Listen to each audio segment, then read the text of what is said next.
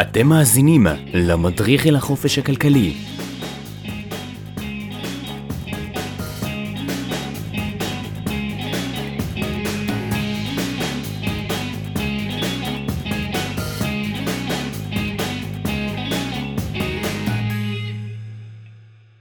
מאזינים יקרים, תודה רבה שחזרתם אלינו לפרק נוסף של המדריך לחופש הכלכלי.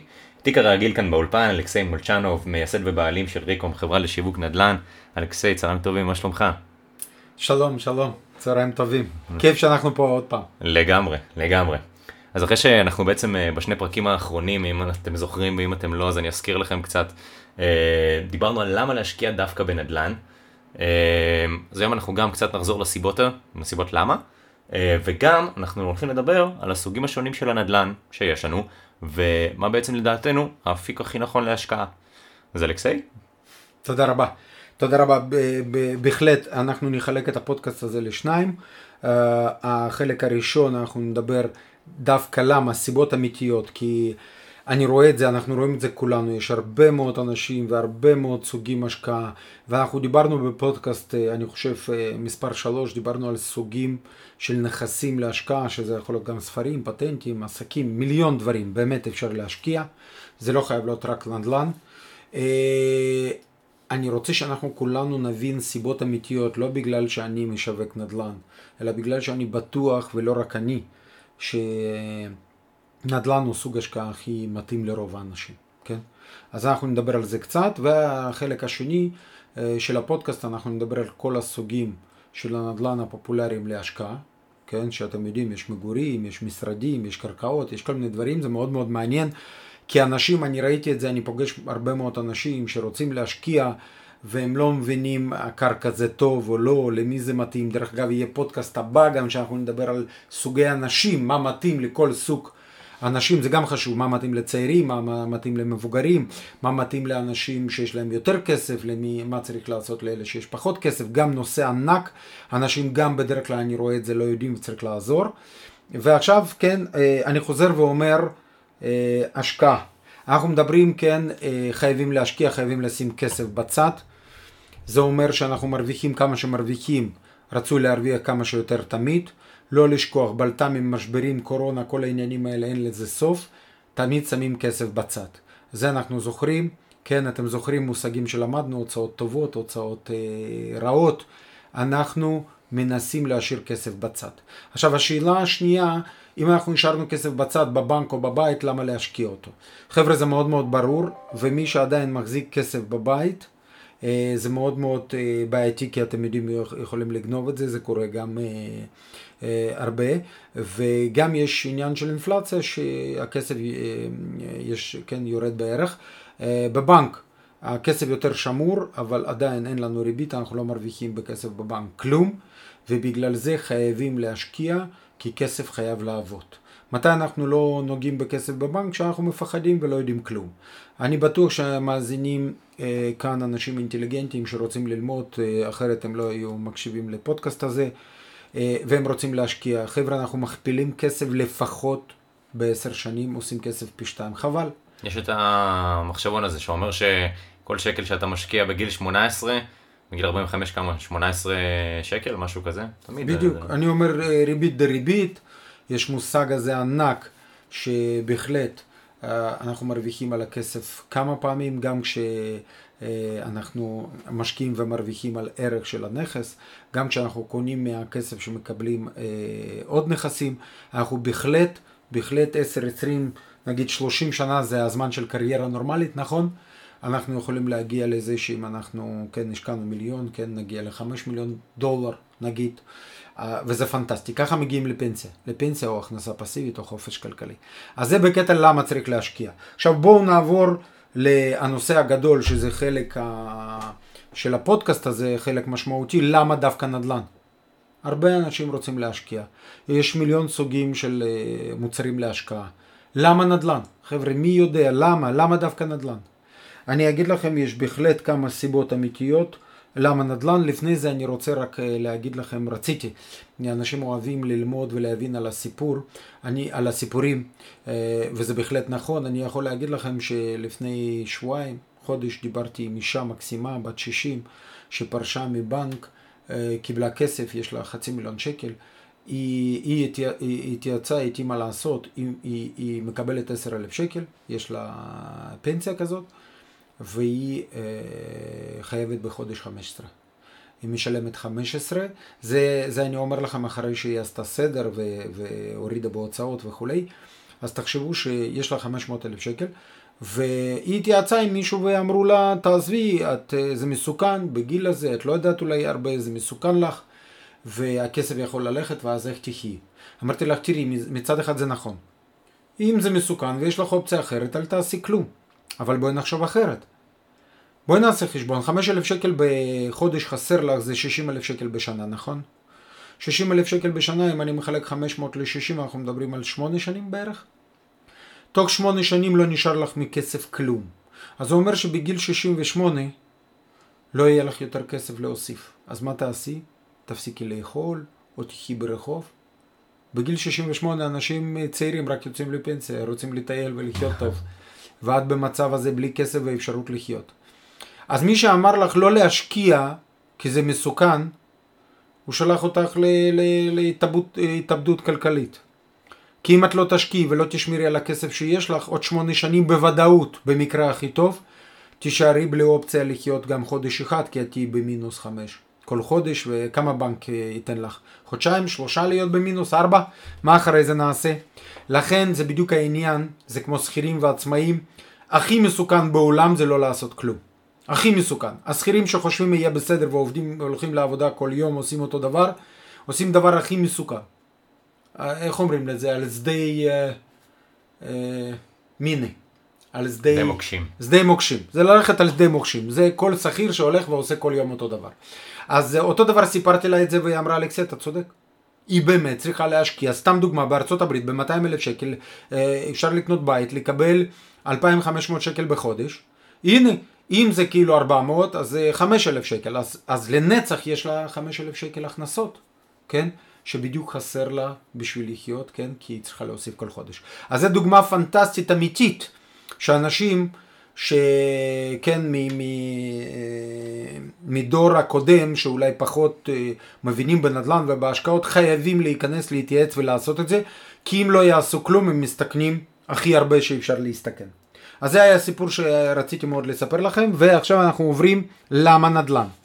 חבר'ה, השני סוגים השקעות הכי מתחרים אה, עם נדל"ן זה בורסה ועסקים. אני לא אדבר איתכם עכשיו לא על פטנטים ולא על ספרים ולא על סיפורים ולא על השקעות בהייטק. כל הדברים האלה ל-98% מהאנשים לא רלוונטיים, אם לא ל-99. לכן בואו נדבר על משהו שהוא קלאסי ומתאים לרוב. אז uh, עסקים.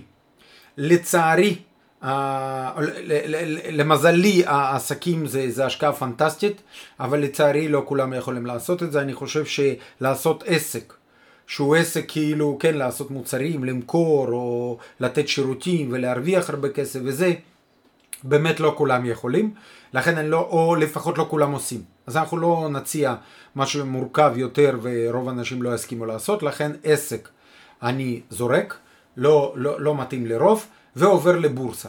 חבר'ה, בורסה, משהו שנראה די טוב, די ברור.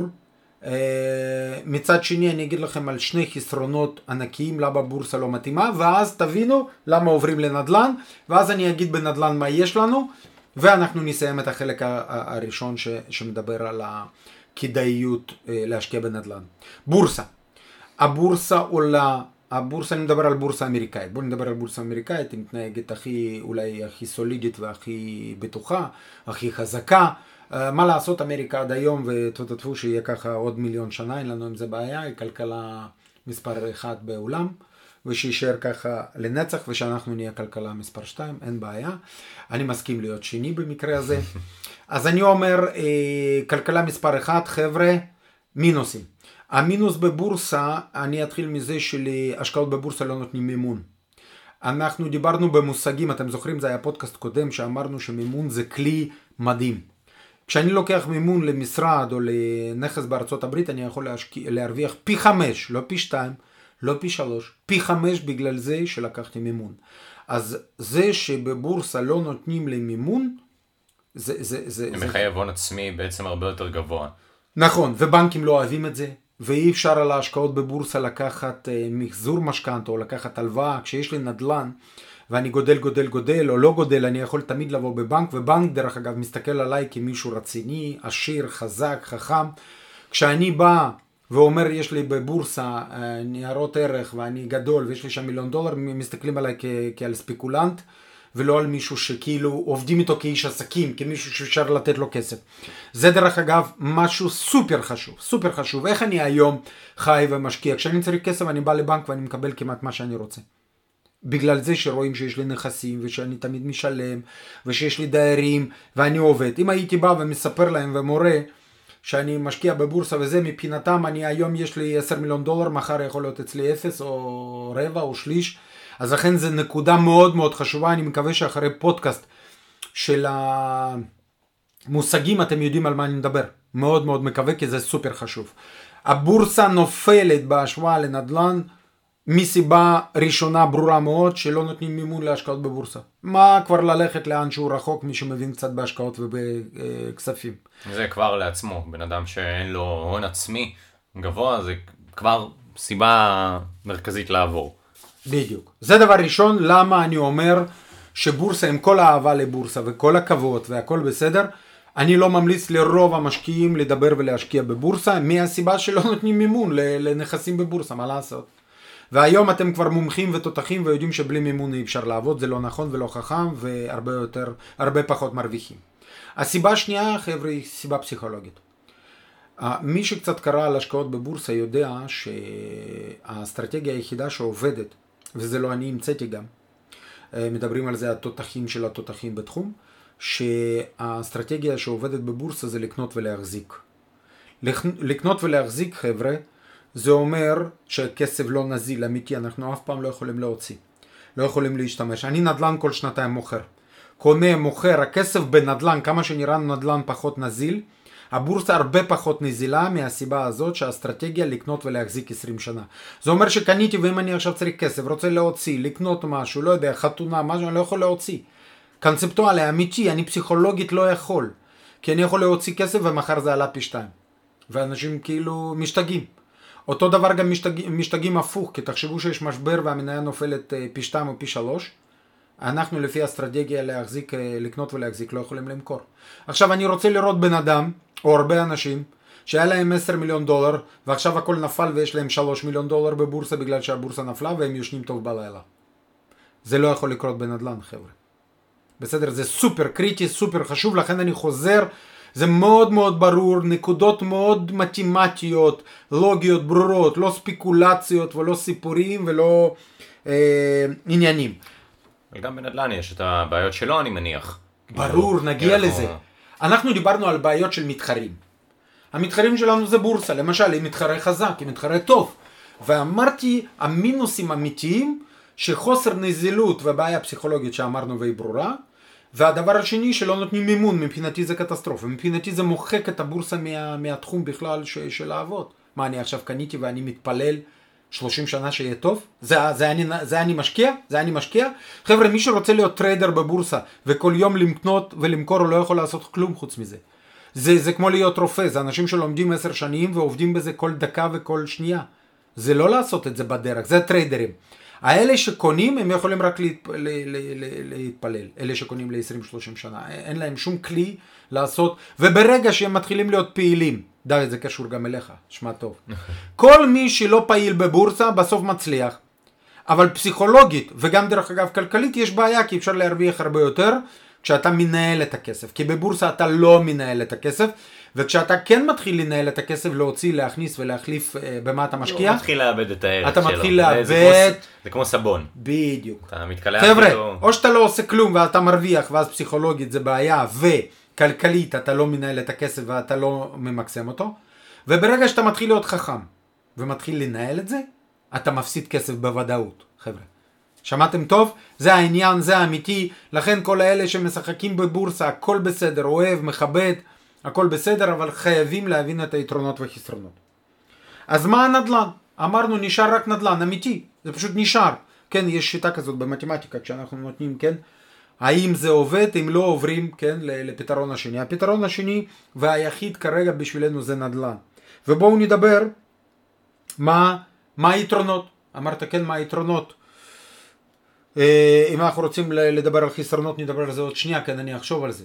כי עסקית כשאתה מדבר על חסרונות בנדל"ן, קשה לי כרגע לחשוב על זה, אבל עוד שנייה אנחנו נחשוב בכלל.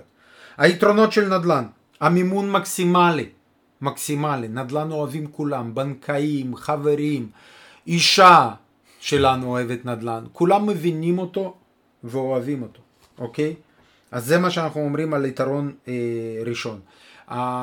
יתרון שני, אפשר לעשות מחזור משכנתה, זה אומר שעוד פעם מימון חוזר, ריבית דריבית, אנחנו גם כשבזמן שלקחנו משכנתה ומשלמים בזמן שעבר זמן והנכס עלה בערך, וזה מה שקורה דרך אגב, טבעי, סטנדרטי, בלי קשר לכלום, כל הנדל"ן בכל העולם, אם אתם תלכו את זה, בואו ניקח מניה, המניה עם הזמן של חברה כזאת או אחרת היא לא חייבת לעלות, מסכים איתי? היא יכולה ליפול ולנצח והחברה להיסגר.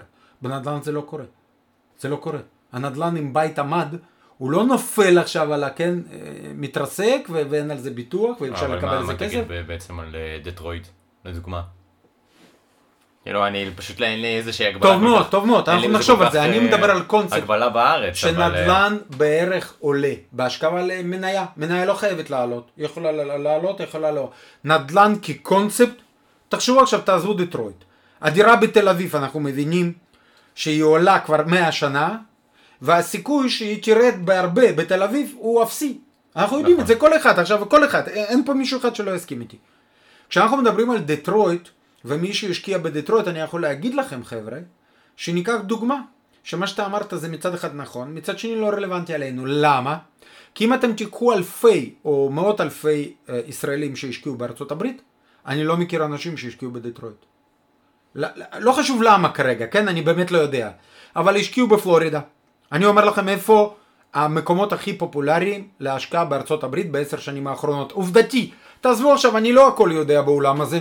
אבל בדטרויט אני לא מכיר בן אדם אחד שהשקיע בדטרויט.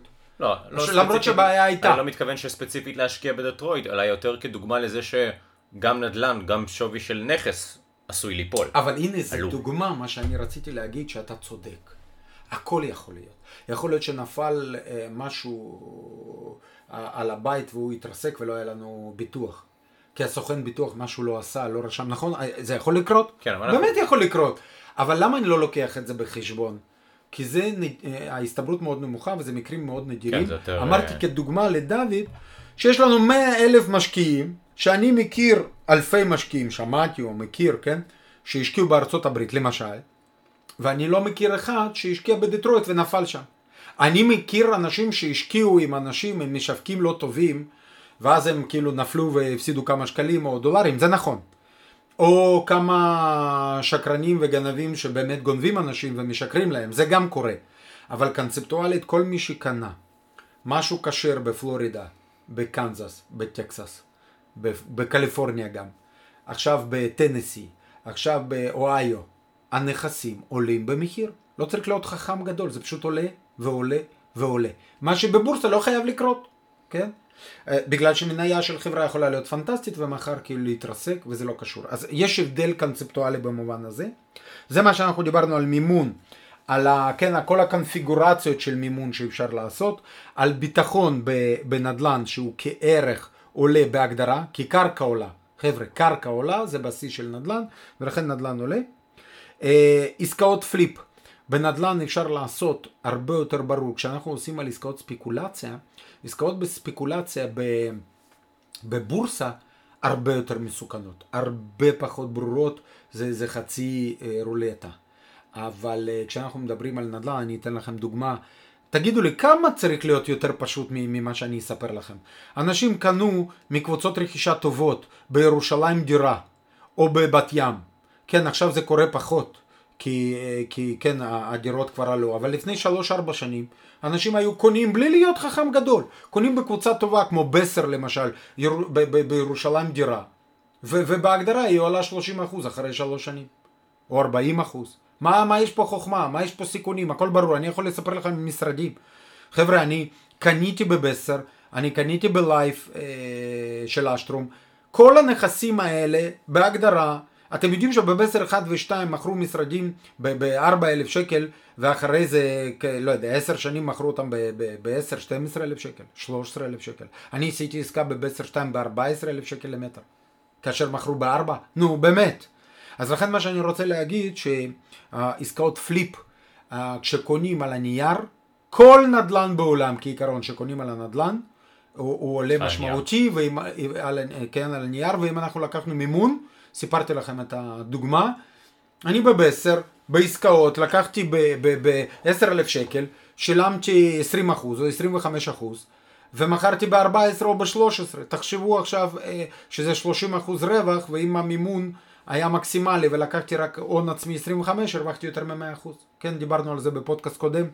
אז זה עסקאות flip שהן הרבה יותר בטוחות ופשוטות מעסקאות flip, מה שנקרא בבורסה, שאתה מניח שטסלה כן תעלה פי שתיים או פי שלוש. זה הרבה יותר מורכב והרבה יותר אה, ופחות ברור, או, או ביטקוין, כן? כל מיני דברים כאלה. איך אפשר לנחש? מה אפשר לדעת? זה נפל פי חמש, עלה פי שלוש, כל מיני כאלה. אז זה הדוגמאות האלה. אה, פסיכולוגית, נדל"ן זה מה שאנחנו רואים. זה מה שקל לתת במתנה לילדים, כן? זה, זה משהו מוחשי. זה אני מדבר על יתרון. עוד פעם, יתרון פסיכולוגי גם, שחבר'ה זה חשוב, אני רואה איך לנדל"ן מביאים ילדים, המשקיעים אומרים הנה, תראה, זה האימפריה שלי, אתה יכול לנהל את זה, אנחנו, אני, אני, אני, אני אשאיר לך את זה, תתחיל להיכנס לתחום, זה יפה. לך תסביר את זה במניות, תראה את זה ככה, תן לנחש. אנשים אוהבים לגעת, להגיע, לראות את הנכס, כן? אז זה גם אה, משהו מאוד מאוד חשוב. אה, נזילות. כמו שאמרנו בבורסה, מצד אחד אני יכול למכור כל שנייה, כל שנייה, מצד שני אמרנו זה לא עובד. ברגע שמתחילים לעשות את זה, תפסיקו עם בורסה, צריך להוציא כסף ולעשות משהו אחר. בנדל"ן אמיתי, אמיתי, אמיתי, זה היה old school כשאמרו נדל"ן לא מוכרים. חבר'ה, אני מ-2010, 9, אה, מוכר נדל"ן, וכל הזמן מרוויח פי 2. אני מכרתי דירות בבאר שבע והרווחתי פי 5, אחרי זה קניתי משרדים והרווחתי פי 2 פי 3 והייתי בתשואה, כן, מ-6 אחוז, 5 אחוז בדירות אני הגעתי ל-10-12 אחוז בנדל"ן עסקי ואחרי זה עשיתי פליפים והרווחתי 20 אחוז בשנה ו-25 אחוז בשנה. אז אני אומר שכשאנחנו מדברים על נזילות בהחלט כשיש לכם נכסים טובים ואתם יודעים לעבוד אפשר למכור אותם בעלות שקניתם, אני לא מדבר עכשיו פי 2 אבל בעלות שקניתם אפשר למכור את זה כמעט כל רגע. אה, אה, כן, אני לא מדבר על רווח גדול, אם אנחנו רוצים להרוויח הרבה אפשר, צריך לחכות אולי. אבל כשאני רוצה להחזיר כסף, אני בדרך כלל יכול למכור בכמה דקות. הבתים היום שלי בארצות הברית ושל לקוחות שלנו, אנחנו יכולים למכור תוך שבוע-שבועיים במחיר שהם קנו. שמי שרוצה להחזיר כסף, הוא לפחות יודע שהוא יכול תוך שבוע-שבועיים כן. להחזיר כסף. אותו דבר במשרדים, משרדים שלי בלייף, אני לא מוכר כי קניתי אותם בשביל חלק להשאיר וחלק להרוויח הרבה כסף. אז uh, אני לא מוכר לכן עכשיו בקורונה.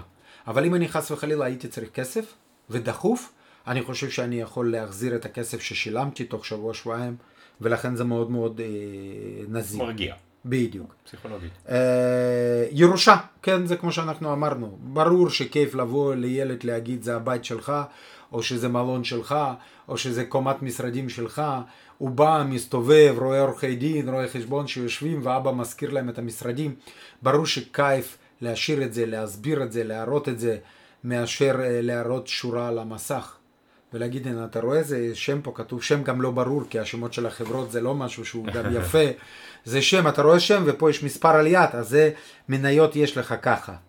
ברור שהרגשה וכיף מהמתנה. כשנותנים מתנה, הילד רוצה לקחת ביד את המתנה, להרגיש אותה, כן, לגעת בה. שאתה תספר לו, אתה יודע, זה יהיה טוב, פעם, זה ממשיך, תסתכל, הגרף עולה ככה וככה. גם זה חשוב, חבר'ה, אנחנו כולנו בתחום של החיים, אנחנו אוהבים לגעת, ויכולים אה, זה. אה, אז זה בקטע של ירושה וקטע של לגעת ולהרגיש.